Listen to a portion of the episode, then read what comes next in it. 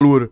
Como a BBC News Brasil, através da BBC News World, está cobrindo essa onda de calor. Como eles fizeram lá na Europa, quando a onda de calor estava lá, que foi surpreendentemente terrível e infelizmente várias mortes. Como eles, eles começaram a fazer as coberturas de reportagens em cima de reportagens e como é está neste momento. Eu separei as cinco melhores reportagens sobre isso aqui que eu já li, mas eu vou mostrar para vocês cada uma delas. Vamos comentar um pouquinho. A, a última que é da Julia Grank, que é a onda de calor, o que acontece com o corpo quando somos expostos a temperaturas extremas. Ela vai dizer como o que acontece quando o corpo é exposto a temperaturas. Ela responde essa pergunta e como se proteger do calor intenso. Ela responde essa pergunta e por que as temperaturas estão tão altas. Isso é uma reportagem bem novinha.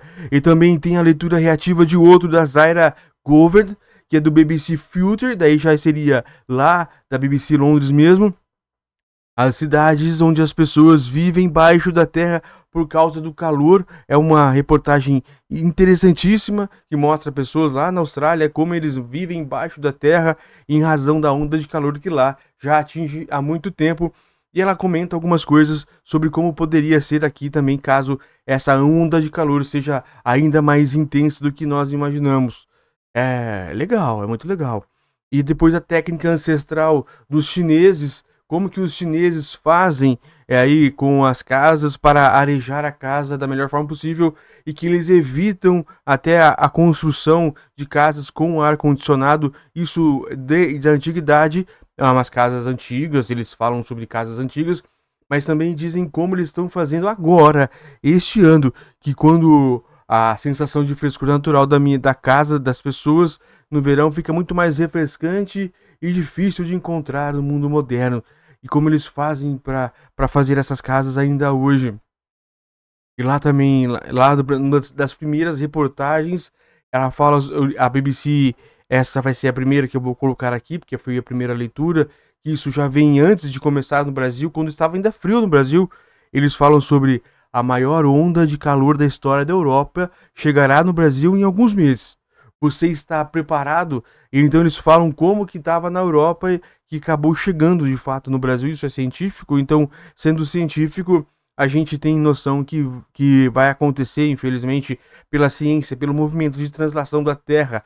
E por último e quinto, é, quinto é a perigosa mudança que pode transformar, transformar a Antártida de geleira em aquecedor do planeta. Eles vão falar da instabilidade da Antártida e que está prestes a, a se transformar em que é uma geladeira aqui do, no, do mundo e vai se pode se transformar no verdadeiro aquecedor.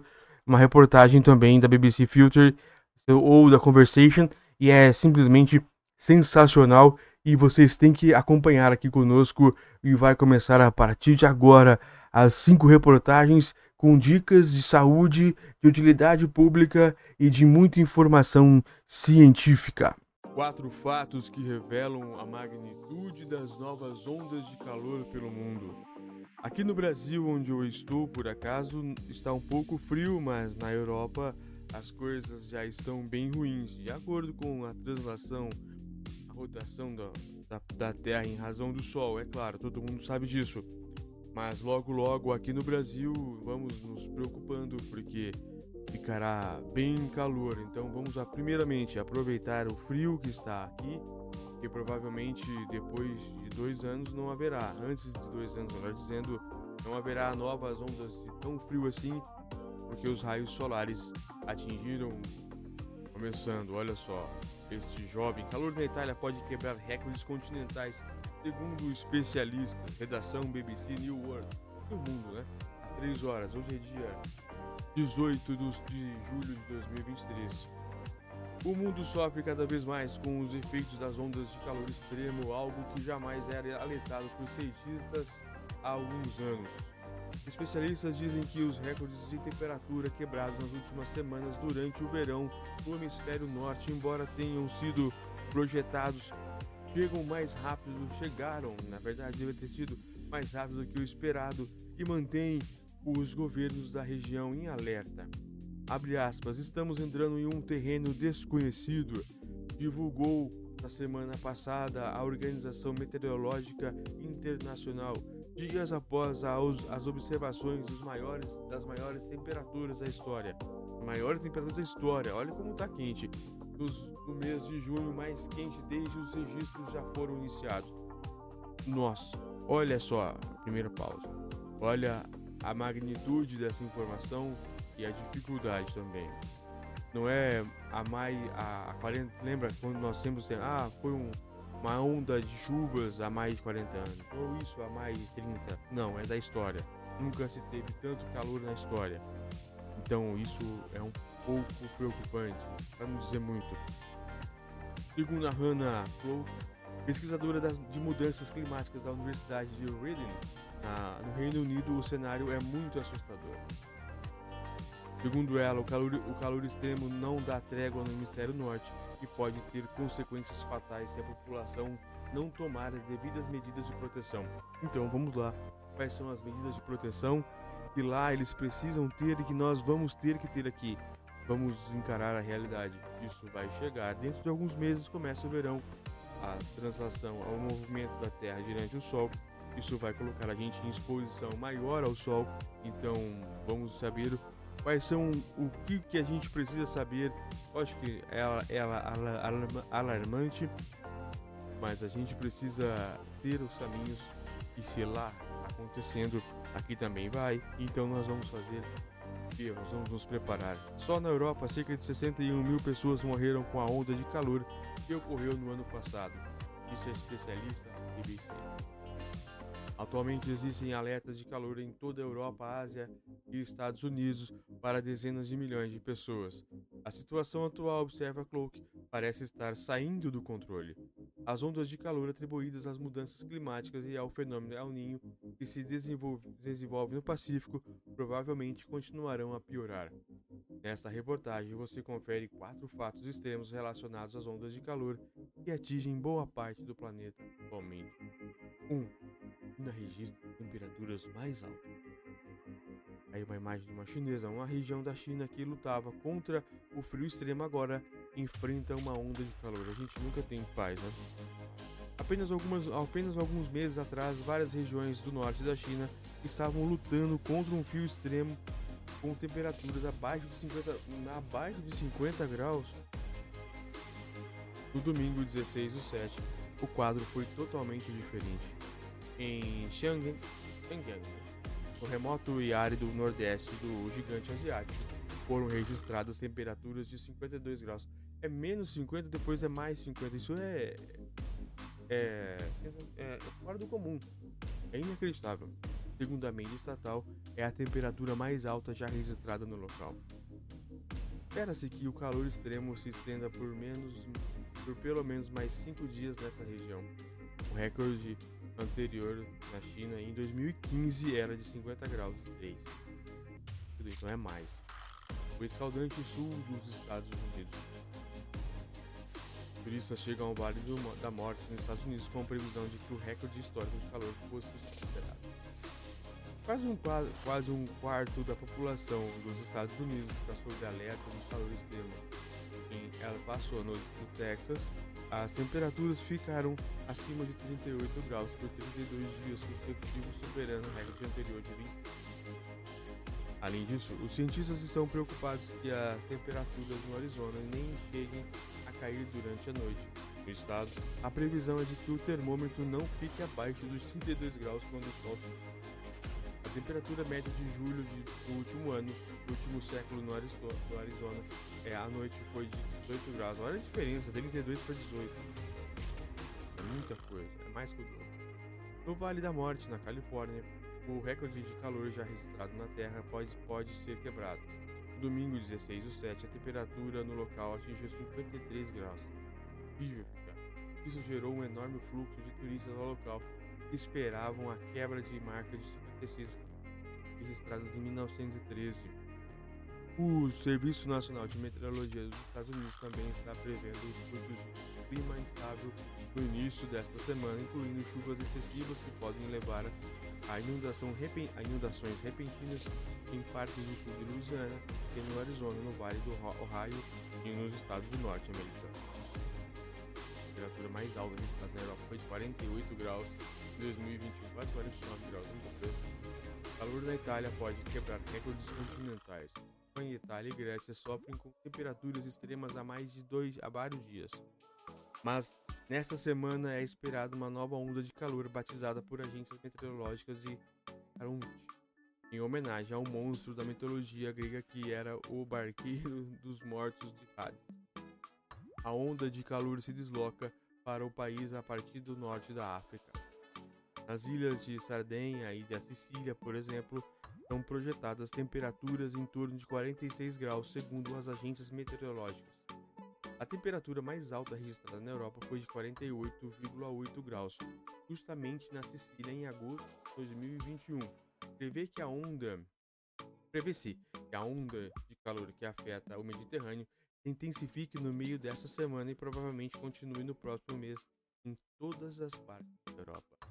A, o norte da África também está experimentando altas temperaturas com previsão de até 49 graus no Marrocos. Acima de 45, 45 é muita coisa. 4 milhares, 4 milhares são deslocados na Grécia. Cerca de 1,2 mil, como cerca de 1,2 mil crianças foram retiradas de um acampamento de verão na cidade costeira grega Loutrac, Loutratak, Loutrac, na Grécia, depois que um incêndio florestal começou devido ao tempo seco. Enquanto isso, a polícia prendeu um homem suspeito de iniciar outro incêndio em Kovahara, ao sudeste de Atenas. O serviço meteorológico grego alertou que os riscos de novos incêndios continuam altos. Dezenas de, de pessoas tiveram de abandonar suas próprias casas, assistidas pelas equipes de serviços de emergência. O governo grego declarou que aquelas cujas casas aquelas cujas casas foram afetadas pelos incêndios podem se hospedar em hotéis. Aquiles, né? Ana Flachou, dona de uma casa em Ovahara, disse à agência de notícias Reuters que, embora seu lar ainda não estivesse em chamas, havia muitas frentes de incêndios e nenhum sinal dos bombeiros. Os incêndios florestais foram alimentados por ventos fortes com centenas de bombeiros lutando para conter a propagação das chamas.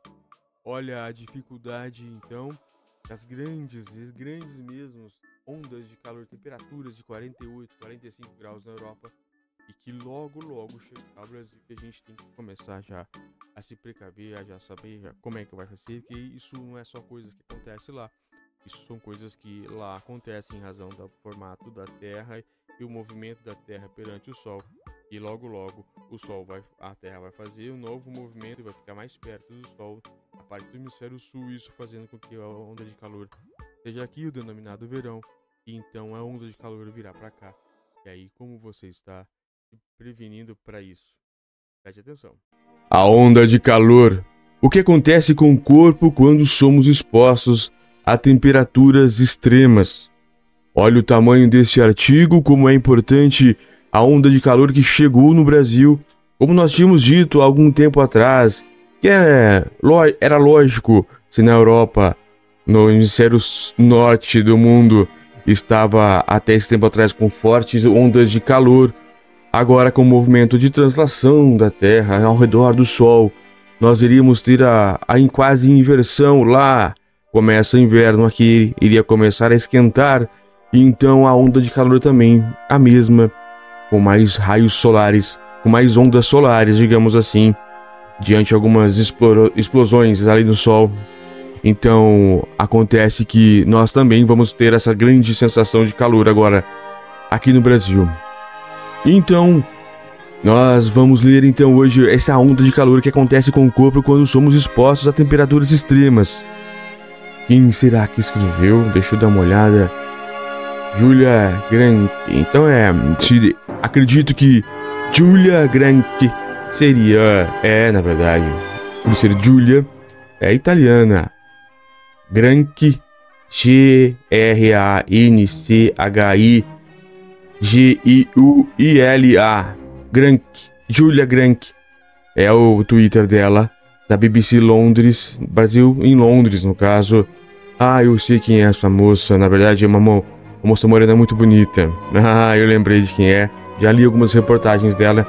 Inclusive comecei a segui-la no Twitter esses dias. Vamos lá, ela é muito inteligente. Ah, agora também entendi por que, que ela. Tanta exposição de animais mortos ali em razão de calor.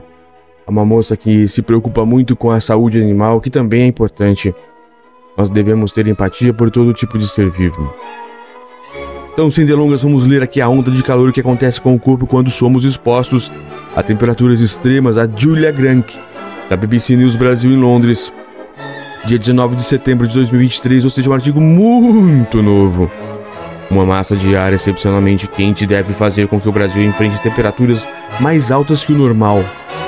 De acordo com a empresa de meteorologia Metsu, as previsões indicam que as temperaturas previstas para esta semana e a próxima deverão superar consideravelmente as médias históricas de temperatura máximas, máxima em todas as cinco regiões do país, com um alto potencial para quebra de recordes.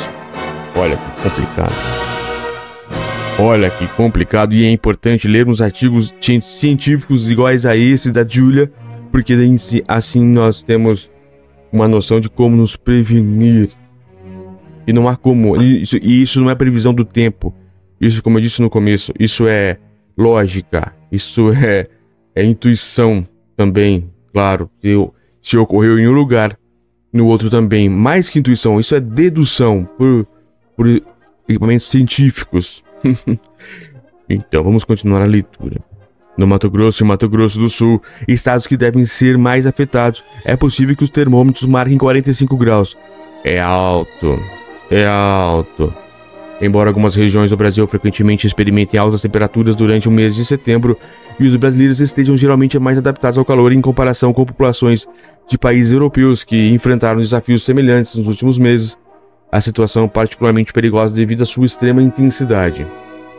Estar exposto, especialmente nos horários de pico do calor entre 12 e 16 horas, pode causar alterações no organismo que oferecem risco à saúde, principalmente para grupos com saúde mais frágil, incluindo idosos, pessoas com comorbidade e pequenas e crianças pequenas. E não vamos esquecer dos nossos animaizinhos também. Fiquem de olho. O que acontece quando o corpo é exposto a temperaturas extremas? Quando o corpo está em estresse térmico, ou seja, é exposto a temperaturas extremas, ele passa por uma série de adaptações fisiológicas para regular a temperatura interna. No caso da exposição ao calor, a primeira reação do organismo é dissipar calor através de suor e dilação dos vasos sanguíneos periféricos para liberar calor para o ambiente. No entanto, em temperaturas muito altas, especialmente quando há, há também está úmido, aqui uma pequena comparação. Há também, né, teve separado. O mecanismo do resfriamento do, do suor pode se tornar ineficaz, levando ao superaquecimento corporal, insolação e possíveis danos aos órgãos. Como o calor afeta o corpo, aqui é uma imagem que ela colocou no seu artigo, imagem muito legal. Fonte Serviço Nacional de Saúde, em inglês, né? HNS aqui como fica o corpo humano nas tonturas, na cabeça, a frequência cardíaca aumenta à medida que o corpo trabalha mais, é, erupções cutâneas à medida que o corpo perde calor da pele, a pele produz suor, enfim, outras coisas. Vamos lá.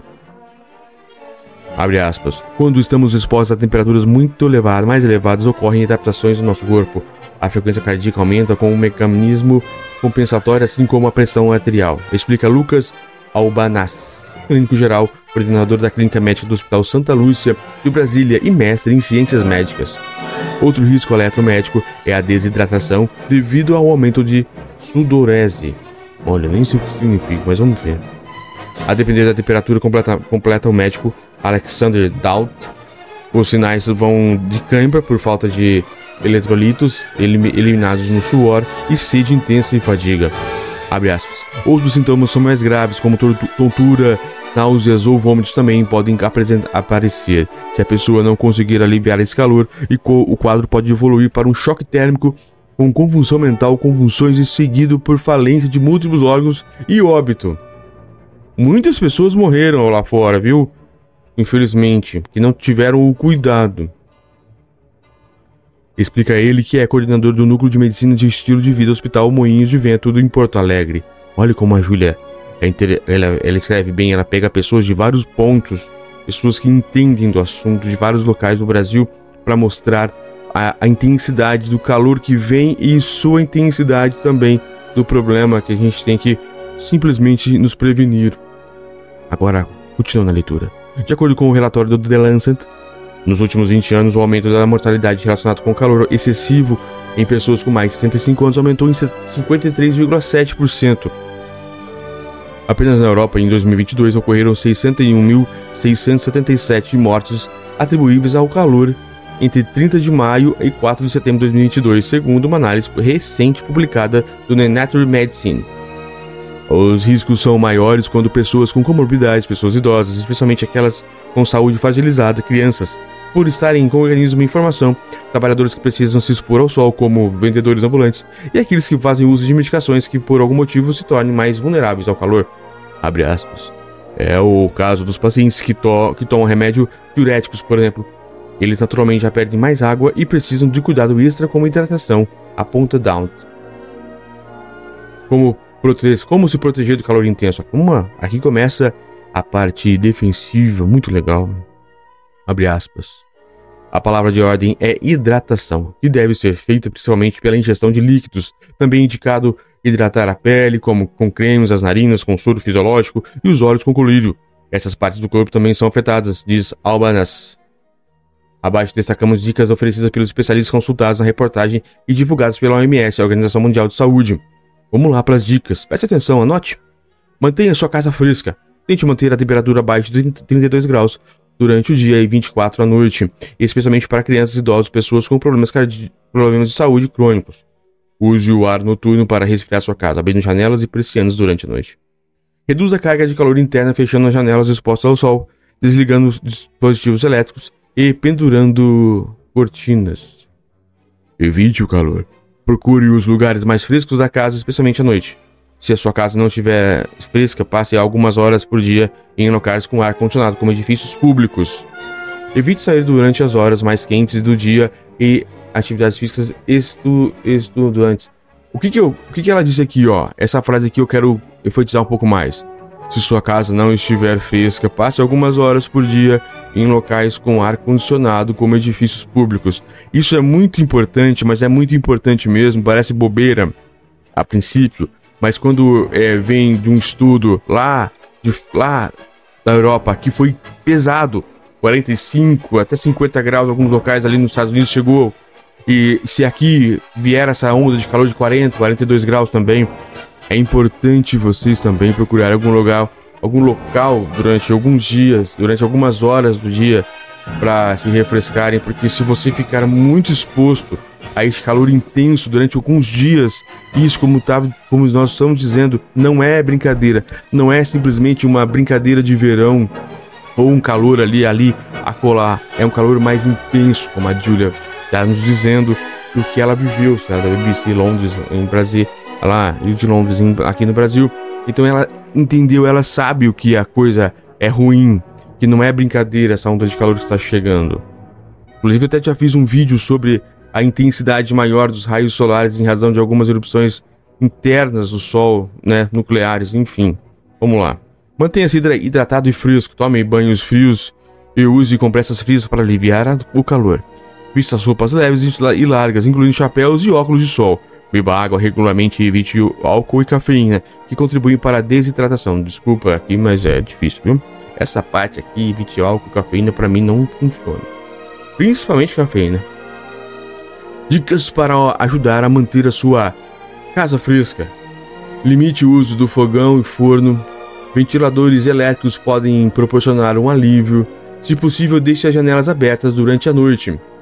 Ajude os outros. Verifique familiares, amigos e vizinhos vulneráveis. Certifique-se de que todos sua família saibam que o, o que fazer em caso de calor extremo.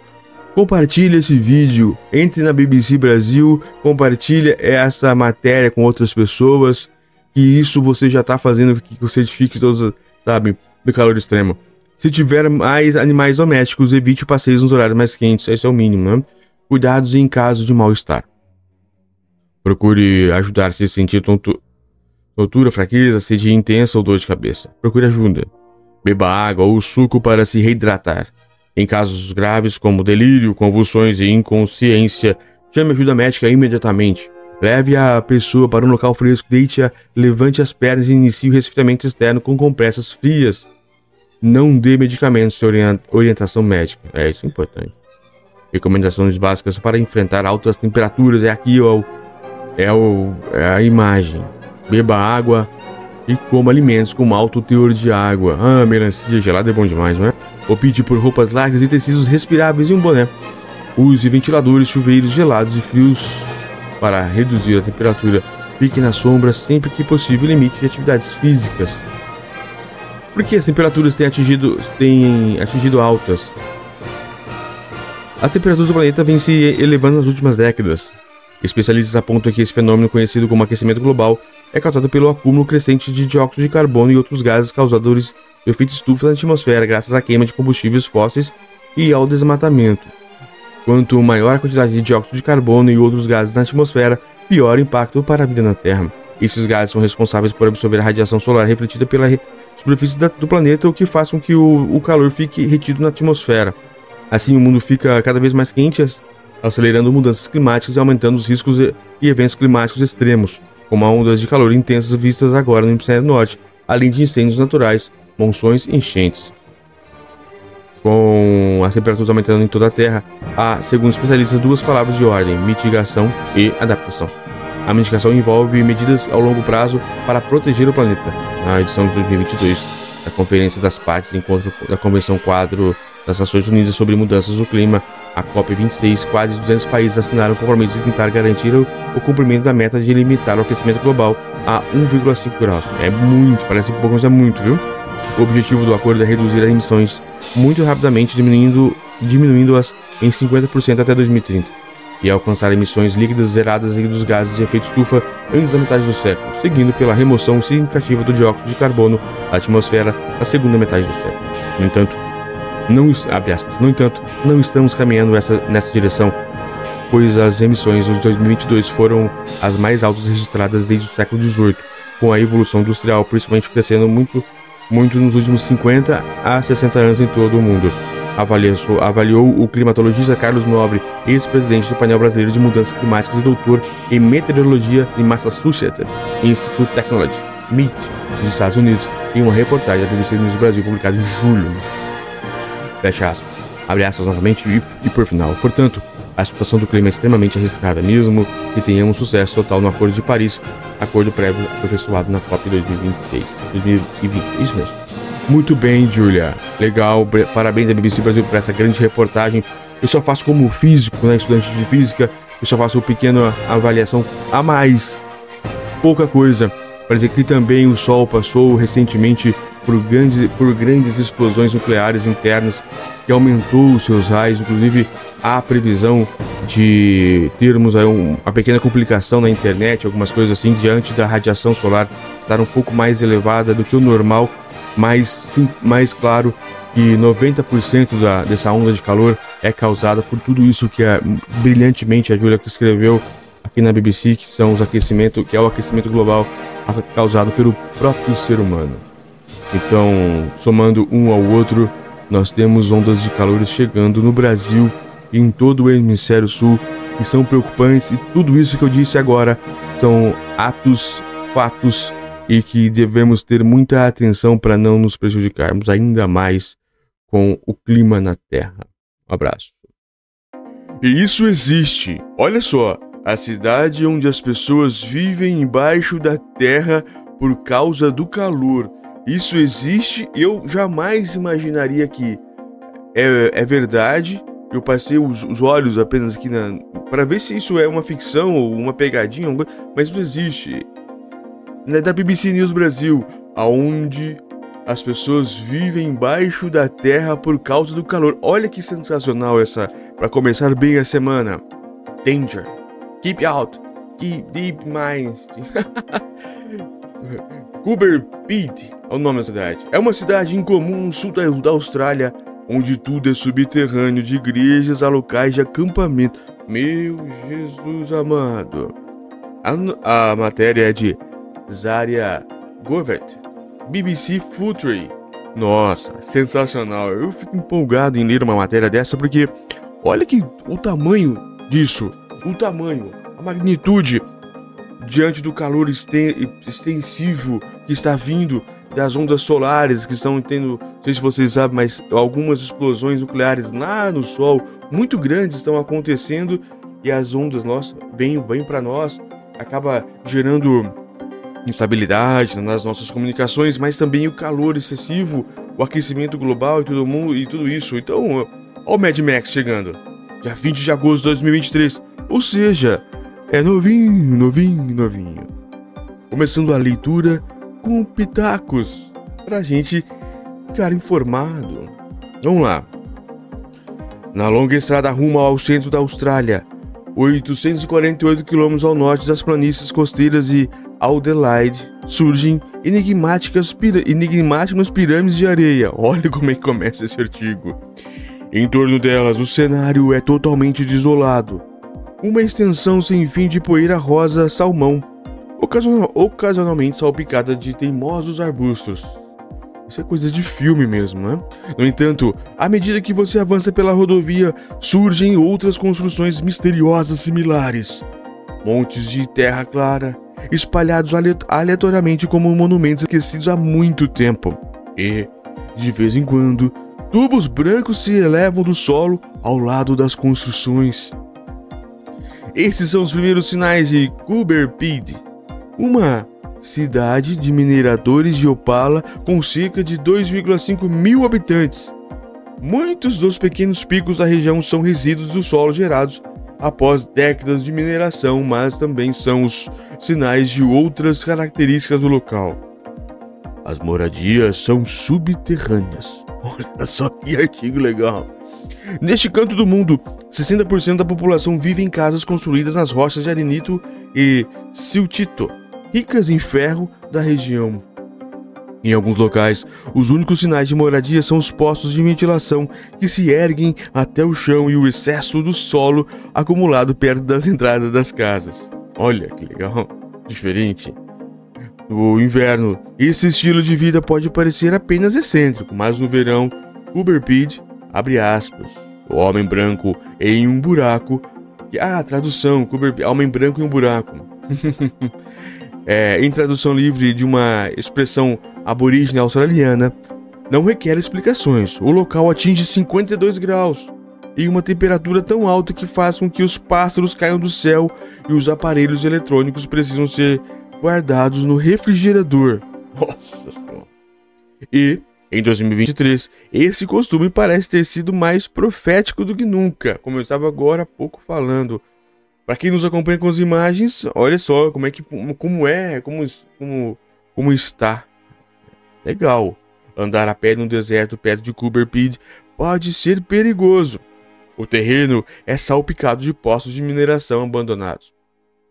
Vamos lá, vamos lá. Artigo bom hoje, hein? Em julho, a cidade de Shuqing, no sudoeste da China, precisou abrir seus abrigos antiaéreos construídos em meio a bombardeios em larga escala do Japão durante a Segunda Guerra Mundial, para proteger os cidadãos contra uma ameaça muito diferente: um surto de calor de mais de 35 graus que durou 10 dias. Outros se refugiaram em restaurantes em cavernas que são populares da cidade. Nossa, como tá difícil a vida na Terra. Enquanto a intensa onda de calor é, prossegue em, em, algumas regiões com temperaturas que nem os cactos conseguem suportar e os incêndios florestais dizimam grandes áreas do mundo, o que, o que podemos aprender com os moradores de Cooperpit.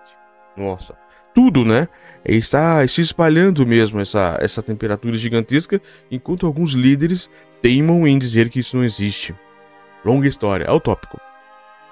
Cooperpit não é o primeiro, nem o maior assentamento subterrâneo do mundo. Olha, as pessoas que se refugiam embaixo da terra para enfrentar climas inóspitos há milhares de anos, desde ancestrais dos humanos que deixaram suas ferramentas em uma caverna na África do Sul dois milhões de anos atrás, até os neandertais que criaram pilhas inexplicáveis de estalactites em uma gruta na França na Idade do Gelo, 1176 mil anos atrás. Até os chimpanzés já foram observados refrescando-se em cavernas para enfrentar o extremo calor durante o dia no sudoeste de Senegal. Outro exemplo é a Capadócia, uma região antiga no centro da Turquia. Ela fica em um planalto árido e é, e é famosa pelas notáveis geologia quase utópica e um cenário de cumes, chaminés e pináculos de rochas esculpidos como um reino de contos de fadas. É uma história por trás desse cenário, é realmente espetacular. Segundo a cultura popular, tudo começou com o des desaparecimento das galinhas de um dos seus moradores. Olha, não sabia dessa história.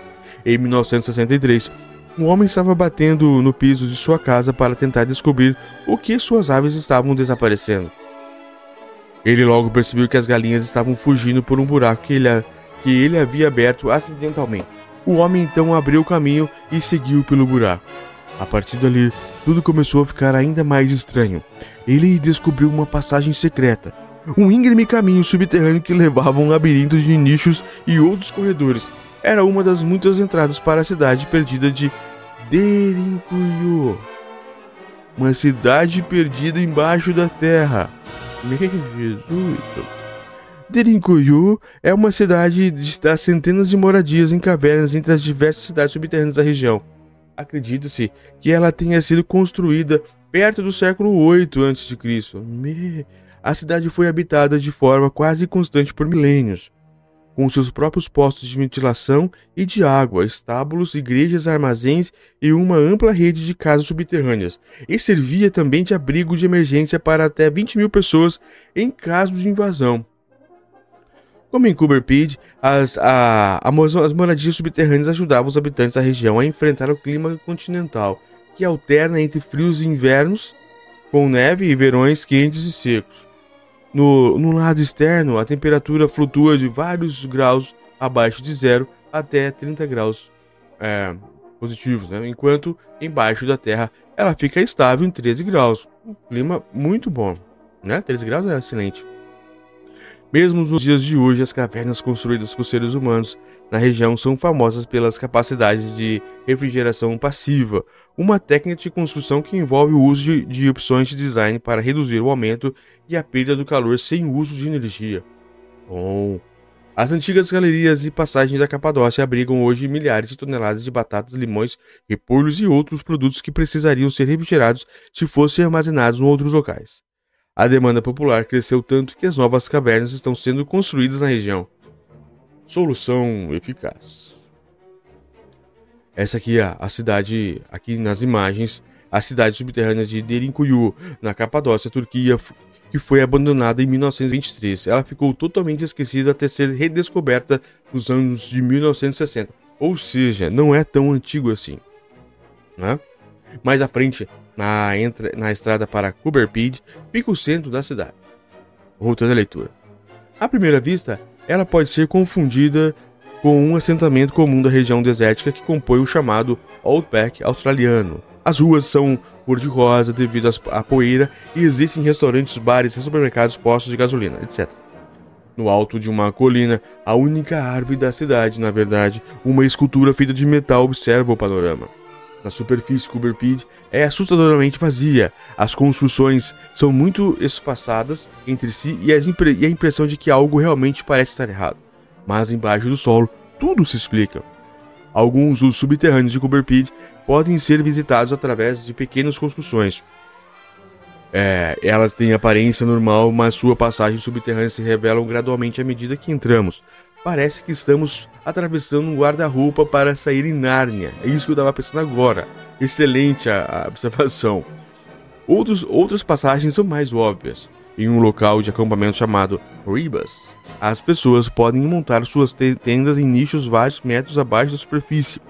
Lá, um túnel escuro é a entrada para o mundo subterrâneo. Em Cloverpid, as construções subterrâneas precisam ficar a pelo menos 4 metros de profundidade para evitar que o teto desabe. Embaixo daquele enorme volume de rocha, a temperatura é sempre agradável, 23 graus. Também é boa. 13 eu prefiro, mas 23 também tá tranquilo. As pessoas que moram acima do solo precisam suportar versões extremamente quentes e noites frias de inverno com temperaturas que costumam cair entre 2 e menos 3 graus.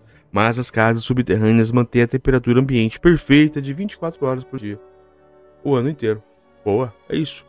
Além do conforto, outra importante vantagem de morar embaixo da terra é a economia.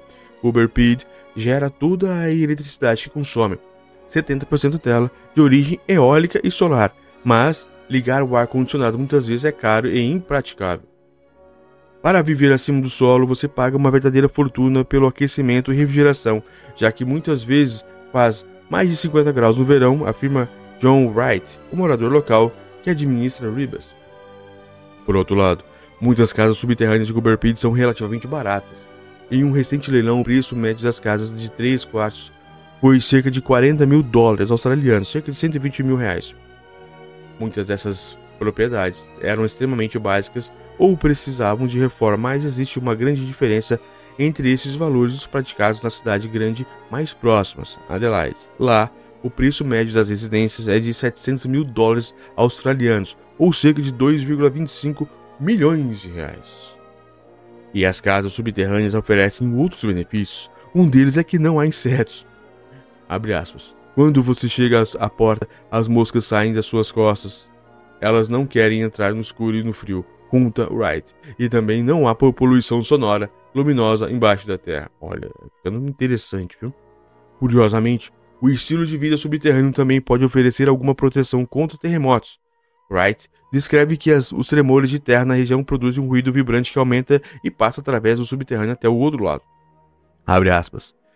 Tivemos dois terremotos desde que eu me mudei para cá e nunca sequer me abalei. Ele conta, mas o nível de segurança das estruturas subterrâneas durante atividades sísmicas depende inteiramente do seu tamanho, complexidade e profundidade. Tópico: Configuração ideal. A, a questão é que se as casas subterrâneas podem, poderiam ajudar as pessoas a combater os efeitos das mudanças climáticas em outros lugares do planeta. E por que elas são tão poucas? É, pergunta. Tudo, aqui na BBC é tudo perguntado, tudo muito bem explicado, né? É, existem diversas razões para que explicam a praticidade única da construção subterrânea em Cooper Pit. A primeira são as rochas da região. Elas são muito moles, você pode raspá-las com canivete ou com a unha, afirma Barry Lewis, funcionário do Centro de Informações Turísticas da cidade. Nos anos de 1960 e 70, os moradores de Cooperpid ampliaram suas casas me da mesma forma que criam, criaram as minas de Opala, usando pás, picaretas e explosivos. Algumas delas não exigiam muito trabalho para cavar, já que muitos moradores usavam postos de minas abandonados como ponto de partida. Mas, hoje em dia, os túneis costumam ser escavados com equipamento industrial. Uma boa máquina de perfuração de túneis pode retirar cerca de 6 metros cúbicos de rocha por hora. De outra forma que você pode ter um subterrâneo construído em menos de um mês, explica Wright. Legal, legal. mas ainda é possível escavar manualmente. Por isso, quando os moradores precisam de mais espaço, às vezes eles simplesmente começam a cavar e, como se trata de uma área de mineração de opala, não é raro que um projeto de reforma acabe dando lucros.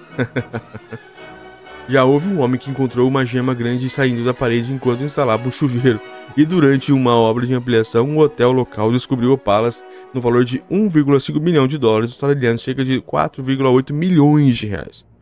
O arenito também, também é estruturalmente estável e sem precisar de apoios. Por isso, é possível construir salões literalmente cavernosos com o pé direito alto, em, algum, em qualquer forma que você quiser, sem acrescentar materiais. Na verdade, a construção de túneis em Cooperpid é tão simples que muitos moradores têm casas de luxo sofisticadas, com piscinas subterrâneas, salões de jogos, grandes banheiros e salas de estar de alto padrão. Um morador local chegou a descrever sua casa como um castelo com 50 mil tijolos aparentes e portas em arco em todos os quartos. Temos alguns subterrâneos surpreendentes por aqui, afirma Wright.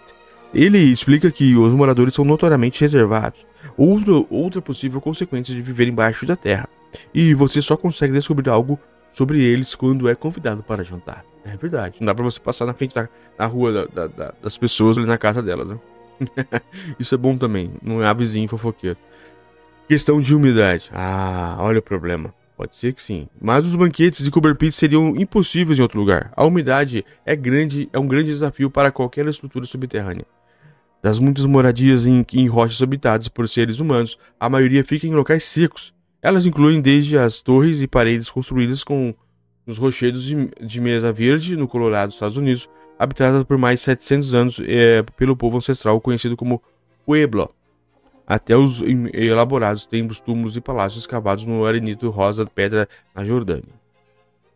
Atualmente, uma das últimas aldeias cortadas na rocha e ainda habitadas no mundo é Candova, aos pés do Monte Sarrandã, no Irã, uma, um vale marcado por estranhas cavernas pontiagudas que foram escavadas e transformadas em casas, como uma colônia de cupinzeiros. A região recebe apenas 11 milímetros de chuva por mês, em uma média durante o ano, o, ano, o, verão. Mas construir embaixo da terra em regiões mais úmidas é claramente mais complicado. O metrô de Londres é um exemplo.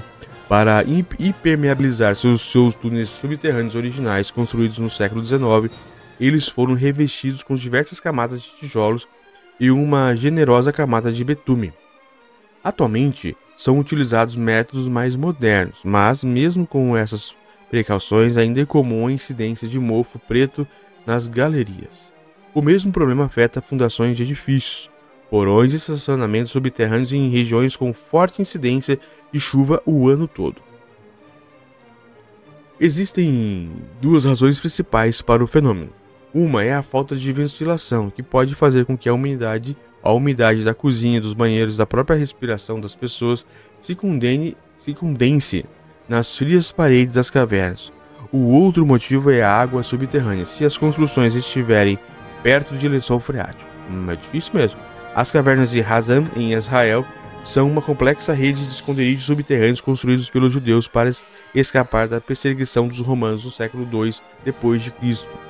Ela inclui é, prensas de olivas, cozinhas, salões, reservatórios de água e um columbário para depositar urnas funerárias apenas a 66 metros de distância da, da entrada da caverna, a temperatura nos túneis cai significativamente em comparação com o, o, lado externo, mas a umidade também é dobro dos 40% verificados fora da caverna. Um dos motivos pode ser o fato de que o sistema de cavernas foi construído em rochas porosas, em uma área de planície. Nessas condições, a tendência é de que o volume de água subterrânea seja maior, e seus corredores estreitos e entradas limitadas fazem com que haja pouco fluxo de ar. Mas Cooper Pit, construída a 50, sobre 50 metros de arenito poroso, as, as condições são áridas até os subterrâneos. Aqui é muito, muito seco, afirma Wright. Postos de ventilação garantem o fornecimento adequado de oxigênio e permitem que a umidade, da, a umidade das atividades internas escape pelo subterrâneo, mas ele, eles muitas vezes são simples canos que estendem-se através do teto. Esses bunkers, é, a prova de calor trazem ainda outras desvantagens. Lewis, por, por, por exemplo, mora atualmente na superfície em um parque para trailers. Sua casa subterrânea ficava embaixo do mesmo ponto onde ele mora hoje, mas ela simplesmente desabou. Não acontece com frequência, segundo ele. Ela estava em um local ruim. Também não é incomum que os moradores derrubem acidentalmente parede atravessando até a casa do vizinho. Apesar do contratempo, Liu se sente falta da vida do, no subterrâneo. E Wright também recomenda o ambiente embaixo da terra para pessoas que sofrem em locais com temperaturas absurdas altas. Absur absurda absurdamente altas. Para ele, é moleza quando você sente aquele calor. De fato, é possível que curiosas pirâmides de areia de Kuberpid comecem a pipocar em outros lugares do mundo nos próximos, no futuro próximo. Leia a versão original em inglês na BBC Future ou na BBC Brasil também, se você quiser ler ela inteira, como eu li aqui agora. Eu achei simplesmente sensacional. Forte abraço a todos. Com a onda de calor, a técnica ancestral que substitui o ar-condicionado em casas chinesas. Olha o que a China pode nos ensinar aqui da BBC News Brasil. É a matéria mais lida, mais acessada esta segunda-feira, 19, a duas horas. Xin Yong-yong a BBC Future, arquitetos apostam nos pátios internos das casas antigas para refrigerar construções modernas sem o uso de energia. Vamos dar uma olhada nisso, que é importante porque está chegando a onda de calor e lá a onda de calor eles já passaram por isso várias vezes e nós vamos enfrentar no Brasil. Quem sabe isso não pode ser utilizado em pequenos locais, em escolas, não sei. Vamos lá. Hu Ling adora passar o tempo nos pátios internos das antigas casas chinesas. Para ela, estes locais são perfeitos para dias quentes e úmidos. Eles são arejados, frescos, oferecem sombra, afirma Hu, que tem 40 anos de idade. Em 2014 e em 2021, Hu morou em uma centenária casa de madeira na aldeia de Wanlu, província de Haiyu, no leste da China. Ela se mudou para lá para mudar de vida depois de morar e trabalhar por muitos anos em edifícios com, com ar-condicionado. Abre aspas novamente. A sensação de frescor natural da minha casa no verão era muito refrescante e difícil de encontrar no mundo moderno. Ela conta. Também oferecia à casa uma vibração zen e tranquilizadora, fecha aspas. O afirma que o pátio interno da sua casa ajudava a criar este efeito, efeito refrescante. E ela não é a única a numerar os benefícios dos pátios domésticos do clima quente. Estudos demonstraram que as temperaturas do interior dos pátios das casas do sul da China são significativamente menores do que o lado externo, em até 4,3 graus. É bastante, é bastante. Atualmente, com a China em rápida urbanização, cada vez menos pessoas moram em construções com pátios internos. Apartamentos com ar-condicionados em edifícios de diversos andares e blocos de apartamentos são as principais formas de moradia, mas o renascimento de interesse pela arquitetura tradicional chinesa está fazendo com que alguns edifícios históricos com internos sejam re restaurados por tempos atuais. E, com incentivo do governo às inovações de baixo carbono no setor de construção civil, já existem arquitetos buscando inspiração nos pátios e outras características da arquitetura tradicional chinesa para ajudar a resfriar as novas construções. Legal. Osso para o céu. O pátio interno, ou Tianjian, em mandarim, literalmente, osso para o céu, é uma característica típica das casas tradicionais do sul, do sul e do leste da China. Ela é, ele é diferente do pátio aberto comum do norte do país, ou Yunzi, que é a maior e mais exposto ao ambiente externo. Os pátios internos são comuns em residências construídas na dinastia Ming, 1368-1644, e Qing, é, 1644-1991. 1911, projetadas para abrigar diversas gerações de familiares, segundo o documento publicado pelo jornal da Universidade Nanxing, na China, em 2010. O tamanho e o projeto dos pátios internos variam de uma região para outra, mas eles são quase a mesma, sempre retangulares e localizados no centro da casa. Eles são rodeados por cômodos nos quartos lados e em três lados, mais uma parede. Algumas casas maiores possuem mais de um pátio. Os pátios internos são relativamente comuns nas residências históricas de grande parte do sul e no leste da China, como nas províncias de Sichuan, Yixua, Haiyu e Shaanxi. A, ou da, algumas das, das, dos pátios mais preservados podem ser encontrados na região histórica de Haiyuzhou, que se estende entre as atuais províncias de Haiyun e Xiang. Ah, os pátios internos foram idealizados para resfriar as construções em uma era muito anterior à invenção do ar-condicionado. Quando o vento sopra sobre o pátio de uma casa, ele pode entrar no espaço interno através da abertura. Como o ar externo muitas vezes é mais fresco que o interno, a brisa desce pelas paredes até os andares abaixo, criando fluxos de ar pela substituição do ar interno mais quente que eleva e sai através da abertura. Yu Yong-hong tem 55 anos de idade. Há 30 anos ele restaura casas com pátios internos no distrito de Huyang, na província de Xianji, parte da antiga região de Huizhou, reconhecido pelo Ministério da Cultura e do Turismo da China como herdeiro patrimonial cultural intangível, ele calculou grandes conhecimentos sobre os pátios internos das casas chinesas. Yu explica que as principais funções dos pátios internos são permitir a entrada de luz, melhorar a ventilação e coletar água da chuva. Em Huizhou, esses nomes são difíceis, hein? Huizhou. Os pátios internos são pequenos e altos.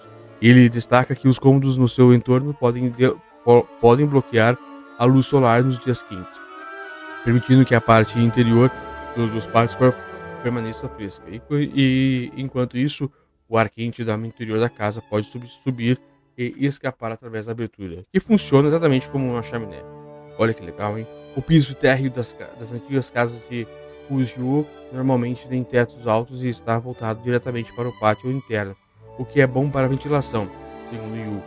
É, algumas famílias ricas tinham dois ou até três pátios, o que oferecia ventilação ainda maior renascimento cultural e arquitetônico. As construções com pátios internos existem na China há centenas de anos, mas recentemente elas ficaram esquecidas por muitas pessoas e preferem instalações modernas.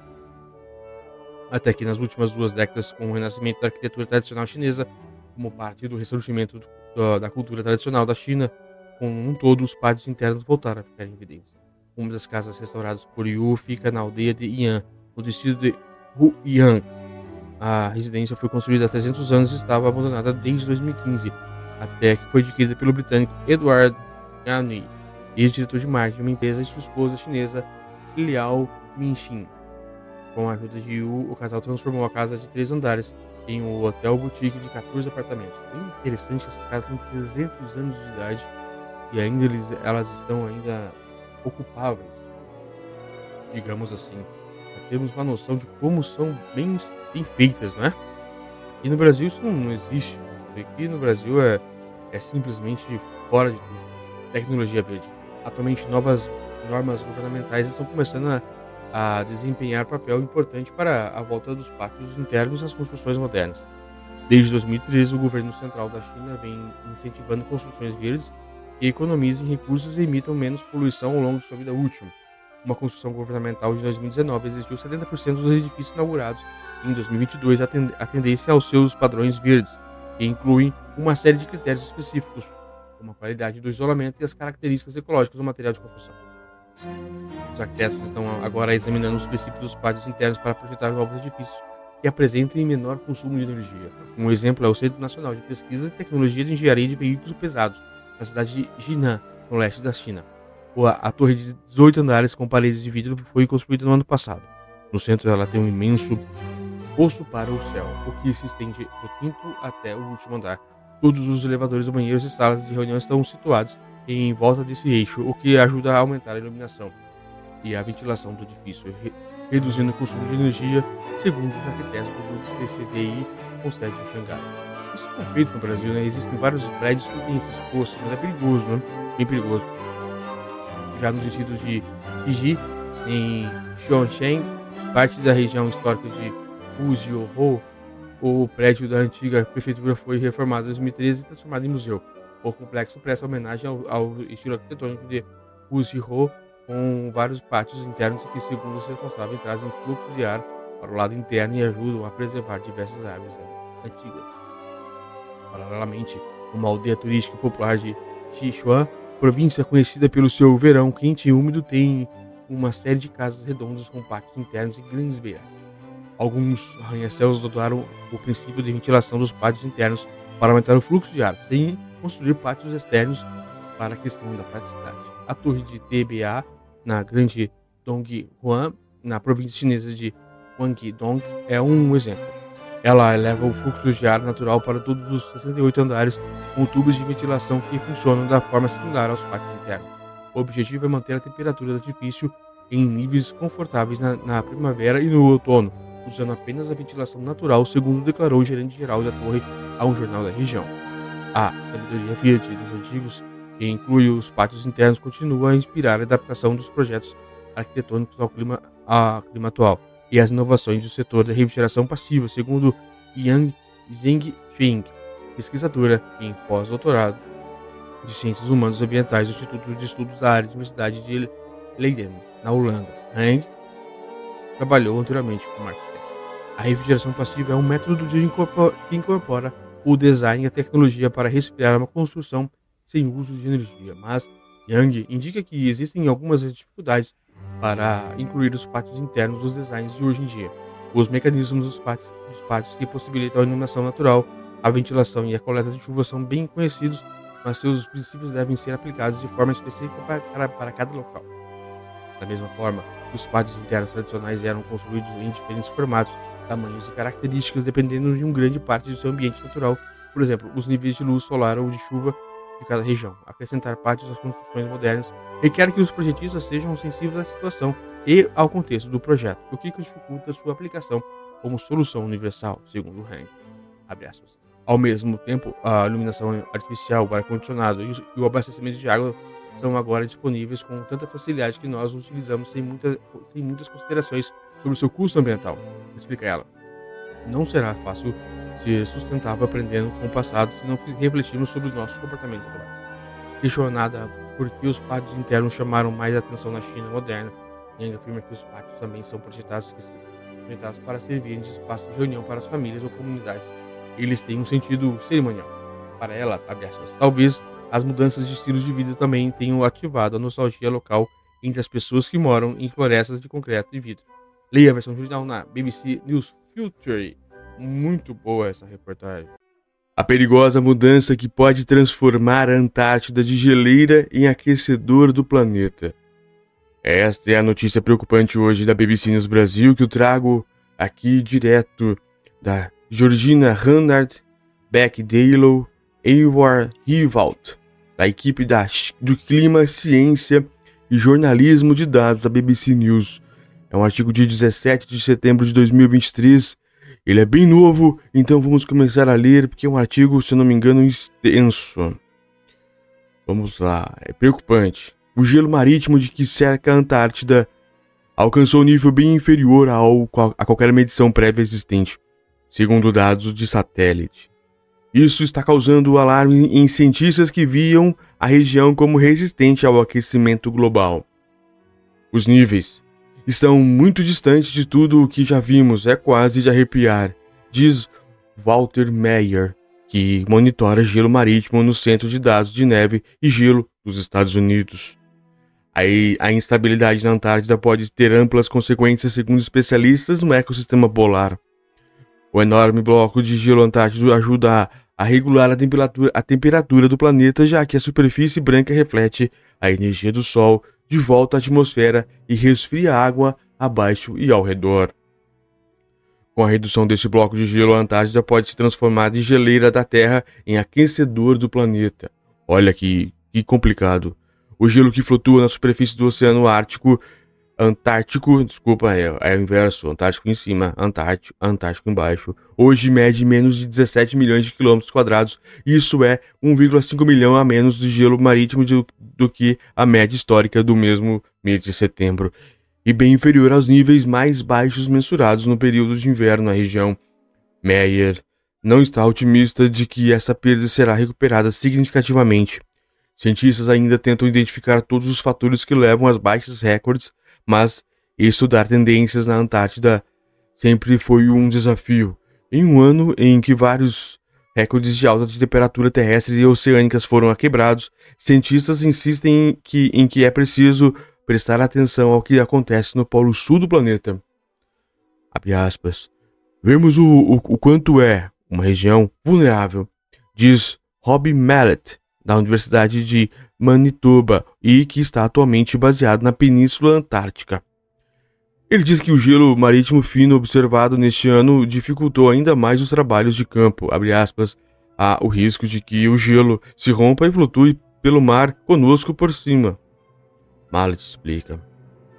O gelo marítimo se forma durante o inverno antártico, de março a outubro, antes de derreter em grande parte durante o verão e pertence a um sistema interconectado que também engloba icebergs, gelo terrestres e enormes plataformas de gelo que são extensões flutuantes próximas à costa. O gelo marítimo age como uma camada protetora que previne o aquecimento excessivo do oceano. Caroline Holmes, do projeto Bristol Antarctic Survey, explica que o, o impacto do, do encolhimento dessa camada pode se transformar pode se tornar evidente na transição para o verão, quando pode potencialmente ocorrer um derretimento ininterrupto. O motivo é que, à medida em que mais gelo marítimo desaparece, as áreas escuras do oceano serão expostas, absorvendo o calor do Sol em vez de refleti-lo. Isso fará com que mais calor seja incorporado à água, o que por sua vez provocará mais derretimento de gelo. É esse ciclo que pode a adicionar ainda mais calor ao planeta, interrompendo o papel típico da Antártida de reguladora de temperaturas globais. Será que estamos acordando a gigante da Antártida? Questionando o professor Martin Sigart, especialista em glacial de Universidade de Exeter, no Reino Unido, seria, segundo ele, um desastre absoluto para o mundo. Desde os anos 1990, a perda de gelo terrestre na Antártida já contribui para o aumento de 7,2 milímetros nos níveis dos mares. E mesmo os pequenos incrementos produzem enormes tempestades que podem varrer comunidades costeiras, ou seja, o derretimento de gelo marítimo pode, em tese, ser catastrófico, catastrófico para milhões de pessoas ao redor do mundo. Por ser um continente cercado de água, a Antártida tem um clima e sistemas próprios. Até 2016, o gelo da região estava, na verdade, aumentando durante os meses de inverno. No entanto, uma onda de calor extremo atingiu o continente em março de 2022, deixando as temperaturas na casa de menos 10 graus, quando elas deveriam estar por volta de 5, menos 50 graus. É muita diferença. Nos, anos, nos últimos sete anos, o gelo marítimo baixou os níveis mínimos recordes, incluindo em fevereiro de 2023. Alguns cientistas acham que isso sinaliza uma mudança fundamental no continente, isso inclusive nas características que mantinham essa região isolada. Ao mesmo tempo, ao mesmo tempo, esse isolamento também faz com que haja poucas informações históricas sobre a Antártida, chamada de Mallet de o Velho Oeste da ciência. Por exemplo, os cientistas conhecem a extensão do gelo marítimo, mas não sua grossura.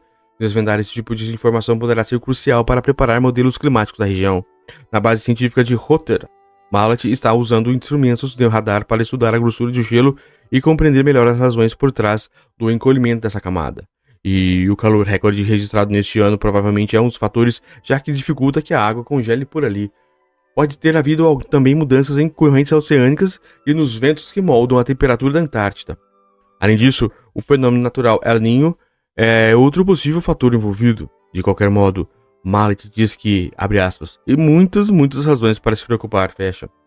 Abre aspas novamente final, e, finalmente, é potencialmente um sinal muito alarmante de, de, mudanças no clima da Antártida que não ocorrem nos últimos 40 anos e que só estão emergindo agora.